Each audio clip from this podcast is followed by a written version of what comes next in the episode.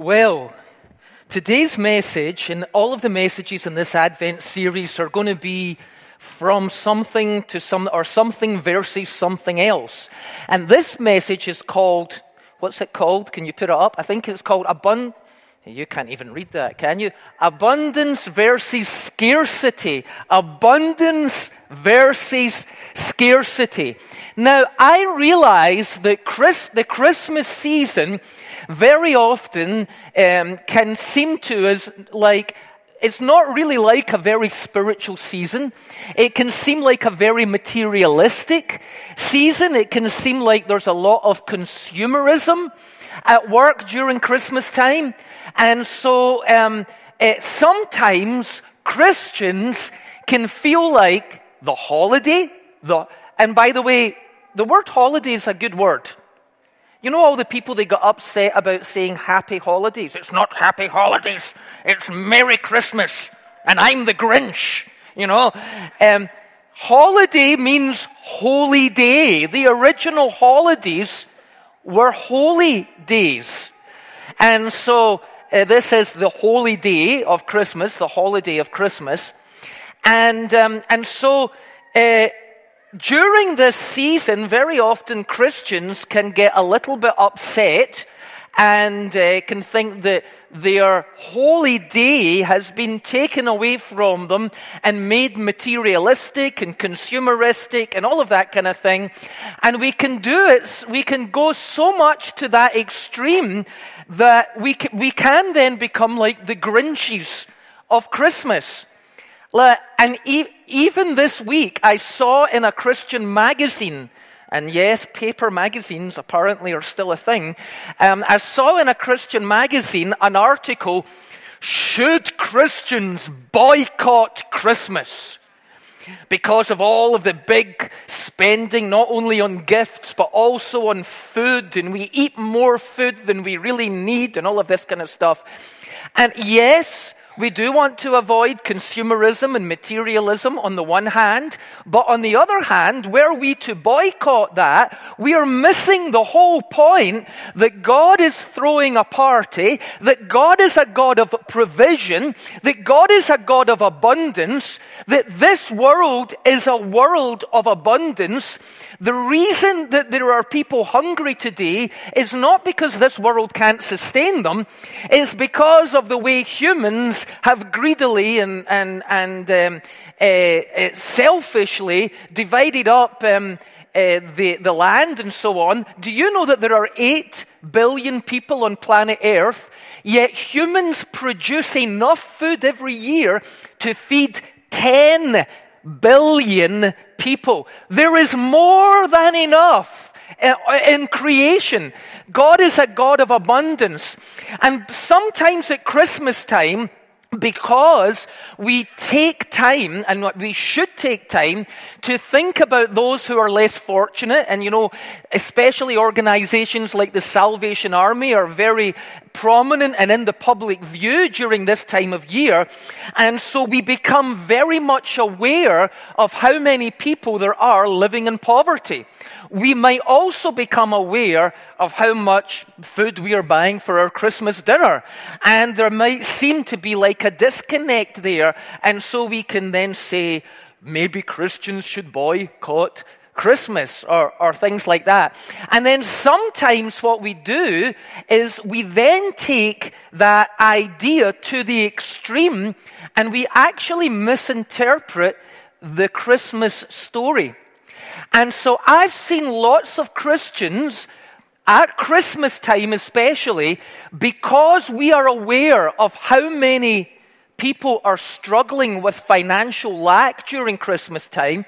And even if throughout most of the year you're able to make ends meet. If you're just making ends meet and you get to Christmas time, you also suddenly become aware that you are less fortunate if you are in that situation and that other people seem more fortunate than you. And this whole contrast between poverty and wealth, between scarcity and abundance really comes to the forefront at Christmas time because of the money that's being spent on gifts, because of the money that's being spent on food, and because of the cold temperatures outside. That's when it really comes to the forefront. And one of the messages of the Christian story, and we're going, the Christmas story we're going to hear today, is that God wants to use us as agents of generosity to bless people who are less fortunate than us. Right? That's true. But because that contrast between abundance and scarcity seems so big to us at Christmas time, I have seen Christians that, because of their rejection of commercialism and rejection of materialism, end up glorifying poverty or glorifying, um, you, you know, the, the, the struggle side of the story. And you know, anybody who's been poor and homeless at Christmas time will tell you there's nothing glamorous about it. There's nothing to be glorified in it. And in fact, all they're wanting is somebody to help them out of that situation. And when we kind of like almost glorify, and I'll explain what I mean by that, the poverty side and the scarcity side and the struggle side of the Christmas story, then um, what we, we miss the whole point.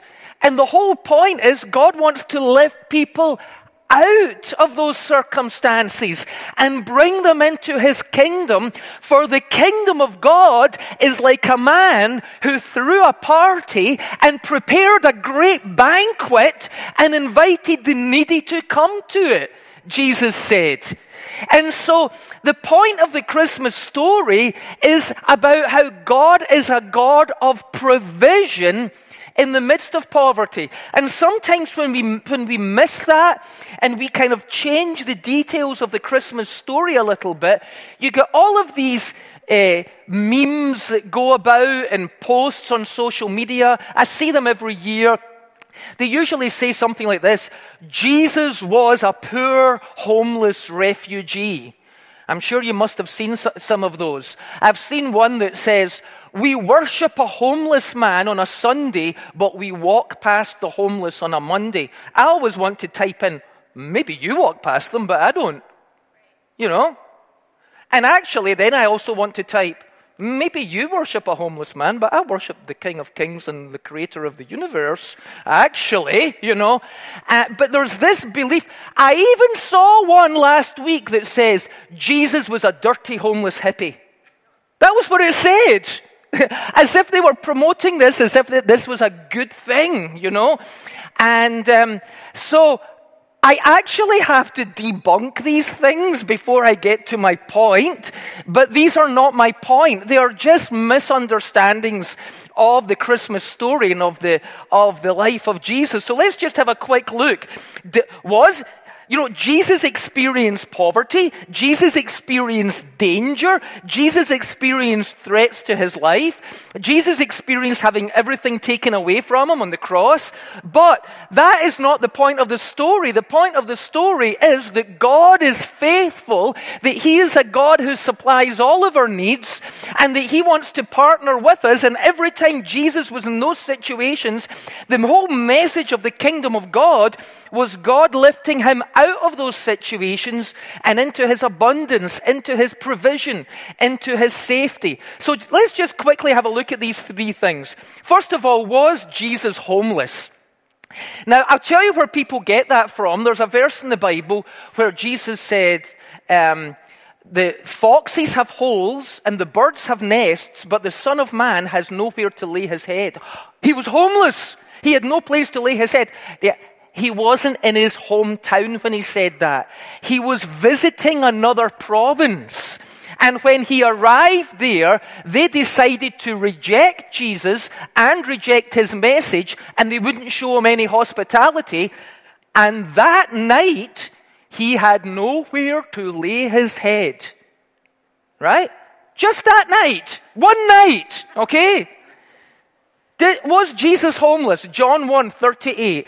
Jesus turned, saw them following him. This is a couple of the disciples, and asked, What are you looking for? I, I, I like to put tones of voice on the Bible. What are you looking for? I don't know if it was like that. But anyway, and they answered, Where do you live, Rabbi? Which means teacher. And Jesus said, I'm a dirty homeless hippie. I don't live anywhere. Was that what he said? And Jesus said, Come and see. It was then four o'clock in the afternoon, so they went with him, oh my goodness, and saw where he lived. And they spent the rest of that day with him. It is not true to say Jesus was homeless. Jesus doesn't need to be homeless in order for us to have compassion on homeless people, okay? Jesus told us to have compassion on homeless people. As Christians, we should obey Jesus' teachings whether he was homeless or not, okay? But he wasn't homeless. Ah, but he was poor. He was poor. Was he? Let's look on. Next one, please. Was Jesus poor? Well, let's go to his crucifixion. He was certainly poor on the cross because everything was taken from him. He was, he was stripped of everything. Even the very clothes he was wearing was taken from him. When the soldiers had crucified Jesus, they divided his clothes among the four of them. They also took his robe, but it was seamless woven in one piece from top to bottom. So they said, rather than tearing it apart, let's throw dice for it. This fulfilled the scripture that says, they divided my garments among themselves and threw dice for my clothing. And so that was what they did. This idea of having a garment that is one piece, that has been woven in one piece, you can actually go online and you, uh, you can find historical websites and archaeological websites that will show you these kinds of garments and the way they were woven. It was called a fish weave. It was woven in a special way. And that was a type of garment that only wealthy merchants wore. Okay? And so we know that Jesus, at least when he was crucified, the clothes that were taken off him were not the clothes of a beggar, but were the clothes that wealthy merchants wore. By the way, Jesus was brought up in the home of Mary and Joseph. And Joseph was a. And the Greek word for carpenter is tekton, which means house builder. The tailor's clo- children will wear clothes, and the house builder's children will have houses. Okay? and a house builder was a wealthy merchant that was able to negotiate. In fact, we even know from history that the artisans that lived in the village of Nazareth were employed by the Romans to go down the road and to build the city of Sepphoris. And so we know that that. So, so no, Jesus wasn't poor. I don't, not saying he was rich. I don't know how much money he had. But this idea that he was like going about in tatters is not true. Yes, but wasn't he a refugee? Let's have a look and see if Jesus was a refugee. Well, this, of course, comes from the idea that they had to flee from Herod to Egypt. Now, I don't know. I mean, like, different people have different definitions of refugees. I know in Europe it certainly means hundreds of thousands of people suddenly arriving across the Mediterranean in boats with no money, drowning in the sea, and terrible things happening. Is that what happened to Jesus? Matthew 2 on coming to the house, by the way, this is a magi. Remember, Jesus was, was born in a stable, but now he's in a house. God has provided a house for them to live in in Bethlehem. On coming to the house, the magi saw the child with his mother Mary, and they bowed down and worshipped him. And they opened up their treasures and presented to him gifts of gold, frankincense, and myrrh. And having been warned in a dream not to go back to Herod, they returned to their country by another route. And when they had gone, an angel of the Lord appeared to Joseph in a dream. Let's read on. Next slide. Get up, he said, take the child and his mother and escape to Egypt. Stay there until I tell you, for Herod is going to search for the child to kill him. So he got up, took the child and his mother during the night, and left for Egypt, where he stayed until the death of Herod. And so was fulfilled what the Lord had said through the prophet, Out of Egypt I have called my son. I don't know what your definition of a refugee is, but I just don't imagine that here's a mother and a father and a little baby, and here's three wise men, or however many wise men they were, and they have opened up their treasures and given to this family gold and frankincense and myrrh. And then this family, with all of this material wealth, go to Egypt for a few months on their own expense until Herod dies, and now it's safe for them to return to their own country. That is not the definition. That's like a long vacation. That is not the definition of a refugee. It is not true to say that Jesus was a poor, homeless refugee. And the idea from all of that seems to come from the fact that if Jesus was a poor, homeless refugee, then maybe Jesus' followers will be compassionate towards poor people, towards homeless people people and towards refugees. But actually, I think God's people should be compassionate towards poor people, towards homeless people, and towards refugees, not because Jesus was those things, but because God is a God of provision, that He wants to provide the needs of those people, and that God's provision comes through generosity, and God wants us to be the vehicles for His generosity generosity, if we are poor homeless refugees, then we wouldn't have anything to help with other people. But if God blesses us out of a, an overflow of generosity in our hearts, we should want to bless others because we're part of the kingdom of God. And as we saw in that video, the kingdom of God, this people in this world might make this world a place of scarcity, but the Creator has made it a place of abundance. And it is through generosity that God begins to demonstrate his abundance and his provision for the world. You see, God provided for Jesus and for Mary and for Joseph. God provided the financial resources they needed from the Magi. God provided a place of shelter for them to stay. And, and you know something? When God provided, He provided through people. They arrived in Bethlehem and they went to the inn. The Greek word actually means the guest house. The guest house.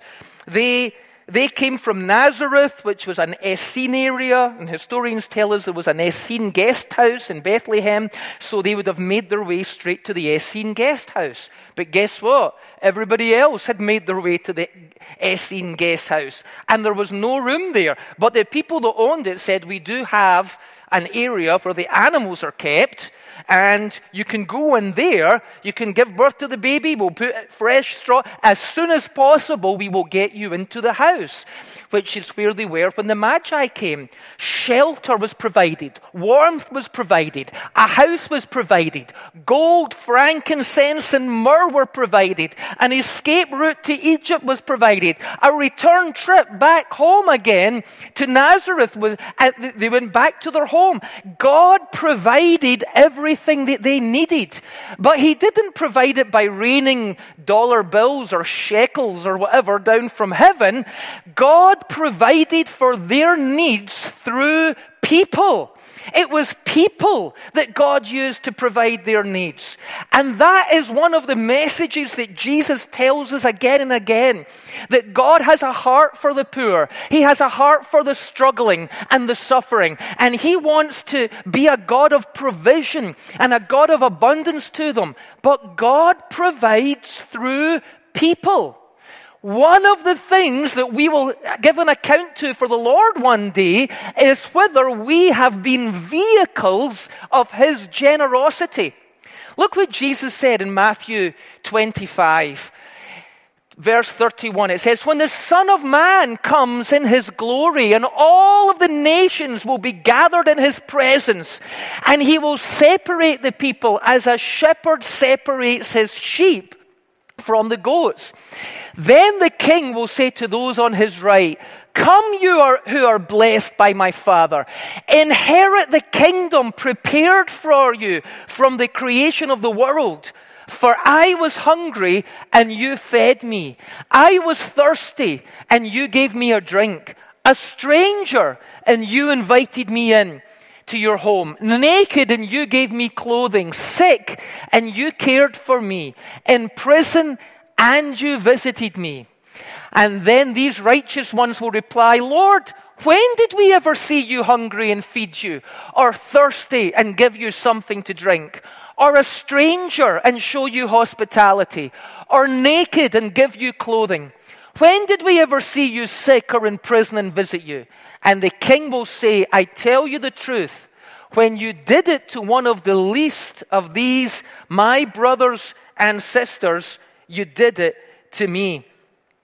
People, the Christmas story is not so much about poverty, it's about provision. The Christmas story is about provision.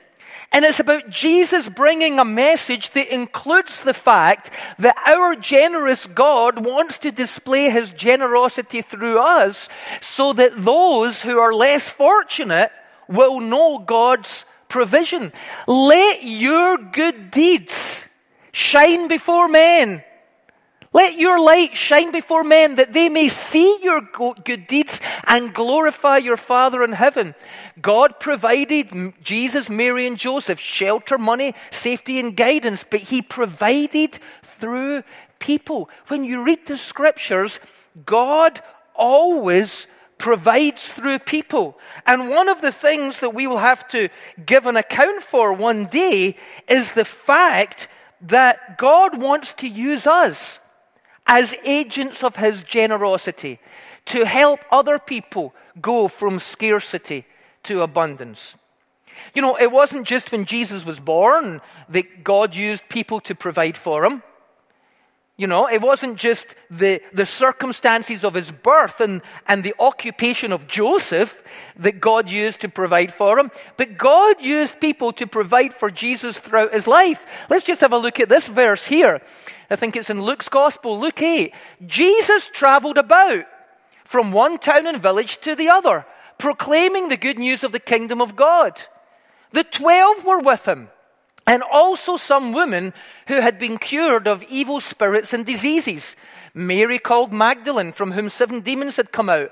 Joanna, the wife of Chuza, the manager of Herod's household, Susanna, and many others, these women were helping to support them out of their own means. Here was a group of wealthy women who were becoming the agent of provision to provide for Jesus and his 12 disciples so that they were able to do what they were called to do without being hindered by scarcity.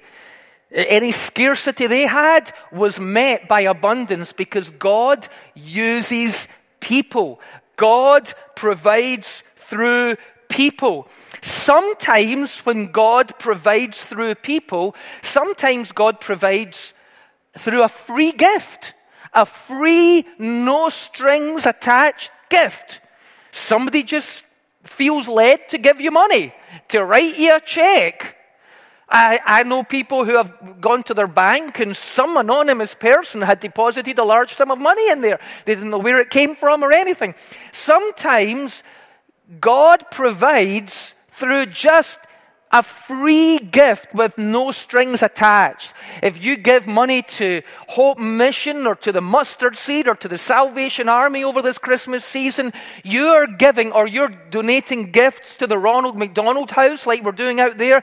You're giving these things no strings attached. You're giving a free gift so that somebody else can be blessed. But God provides through people in different ways. Sometimes God provides jobs. You know, sometimes God's provision can be missed because it comes in the form of W O R K. So, you know, you want somebody to provide you with $5,000, but they've provided you with a job. I don't want the job, I just want the $5,000, you know. God's provision can come through a job. Maybe somebody might, maybe God's provision might come by somebody just offering you an opportunity, giving you an introduction to the right person, opening a door for you that leads to something else. It's not always cash. My point is, God works in this world through people. When we have needs and we pray for God to meet our needs, we don't go to bed and then wake up the next day and there's a briefcase lying at the foot of our bed and we open it and there's a million dollars in it. That's not how it works.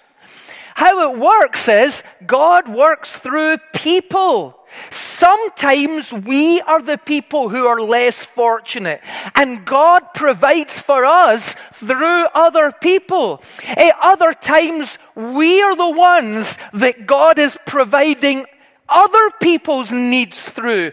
There will be seasons in life where you have to humbly accept God's provision from other people, and there will be seasons in life where you have to generously become God's agent of provision for other people. And so God is a providing God. I saw this thing posted recently.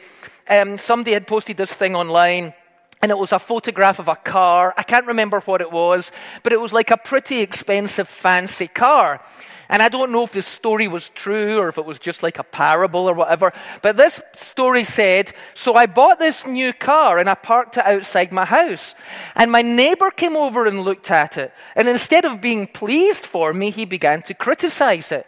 And he said, That's a very expensive car. How much did that cost? Think of all of the hungry people that could have been fed by the money that car cost. And so he said, So I answered them and said, Well, actually, quite a lot of hungry people were fed. The workers in the factory took home a salary and provided for their kids the tires are made in a different factory. And the wor- workers in that factory who made these tires got a paycheck, and now their family's not hungry. Every time it needs repaired and I take it to the mechanic, the mechanic's going to be able to feed his family now because I brought my car to be fixed. Every time I go to the gas station, gas workers in the oil fields, people in the, eh, who serve in the gas station, uh, people who, who transport the oil from one place to another, because God forbid we ever transport it through a pipeline. All of these people are all making money. Their families are being fed because I bought this car. We need to look at provision in a different way. Sometimes it's an opportunity, sometimes it's a gift, sometimes it can be all kinds of things. But just know this you pray to God for provision, and God provides through people. Give, and it shall be given unto you. Good measure, pressed down, shaken together, and running over, shall men give unto your bosom. People. God provides through people. He will provide your needs through people, and He'll provide other people's needs through you. I want you to put up, I think I've got another slide that says, starts with think, does it?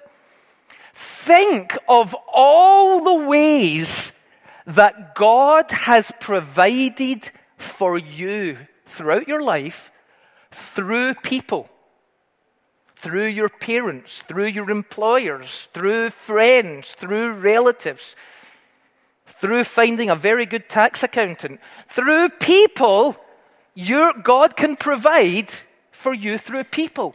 When you realize that, that should produce a spirit of generosity in your heart. Now, think of all the ways that God can use you to provide for others this Christmas season and allow the gratitude to produce generosity so that you then become generous. And this Christmas season, let's all move from a scarcity mindset of, I don't have enough and I can't be generous and there's not enough in this world.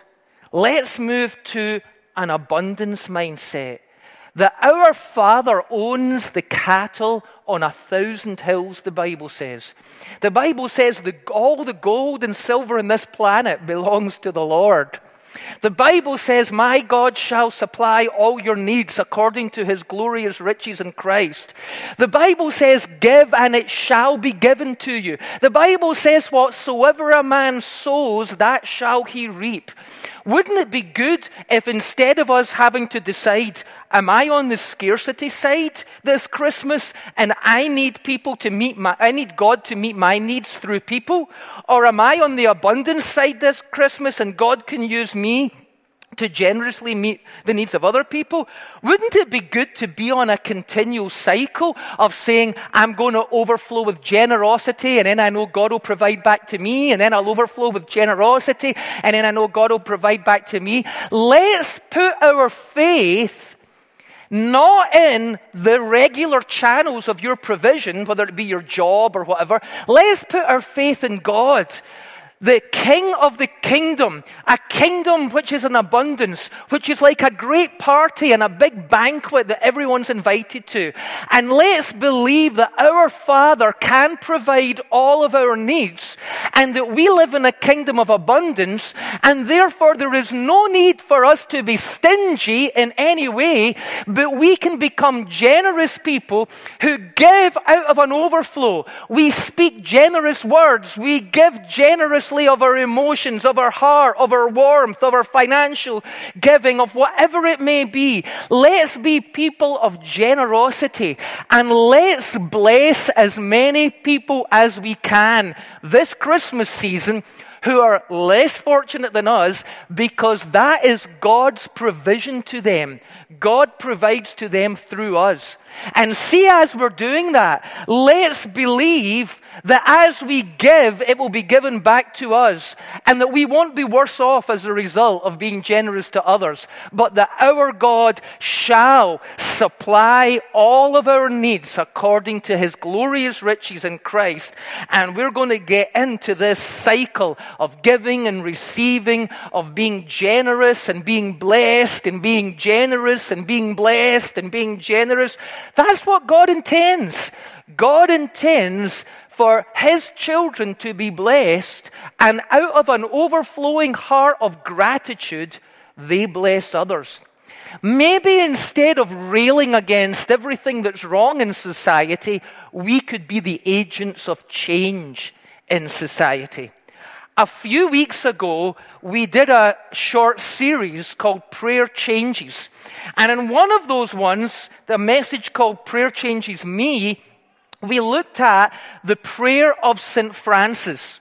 And I want us all to stand up today. We're going to say this prayer. I'm going to invite the worship team to come back out. This prayer of St. Francis is all about this concept. It's about this concept of generosity and abundance. That wherever we go into a situation where there is need, where there is lack, there's a lack of love, let me bring love. There's a lack of joy, let me bring joy. There's a lack of provision, let me generously bring provision. So we're going to say this prayer together. It, it's over two slides. I just want to read it through. It's Lord, make me an instrument of your peace. Where there's hatred, let me bring love. Where there's offense, let me bring pardon. And so on. And then on the, after this slide, the next slide says, O Master, let me not seek so much to be consoled as to console, to be understood as to understand, to be loved as to love. For it is in giving that one receives. Let's put the prayer back to the beginning. Let's lift our hands up. I know this is a medieval prayer, but it's a powerful one. Very powerful one. And as we say this prayer together, let's be saying it from a place of abundance, a place of generosity, and a place of overflow. Let's pray together, church. Let's go. Lord, make me an instrument of your peace. Where there is hatred, let me bring love. Where there is offense, let me bring pardon. Where there is doubt, let me bring faith. Where there is despair, let me bring hope. Where there is darkness, let me bring your light. Where there is sadness, let me bring joy. Oh, Master, let me not seek as much to be consoled as to console, to be understood as to understand, to be loved as to love. For it is in giving that we receive. For it is in pardoning that one is pardoned, and it is in dying that we are raised to eternal life. Father, for everyone in this place today, I pray that you would move in a deep way, stir up our hearts to know and acknowledge that you are the great provider. You will provide for all of our needs. And you want to use us to be your generous people, to be a demonstration of your kingdom. Use us, Lord, to bless in some way everyone that we come into contact with over this Christmas season in Jesus' name. And all God's people said, Amen. Amen.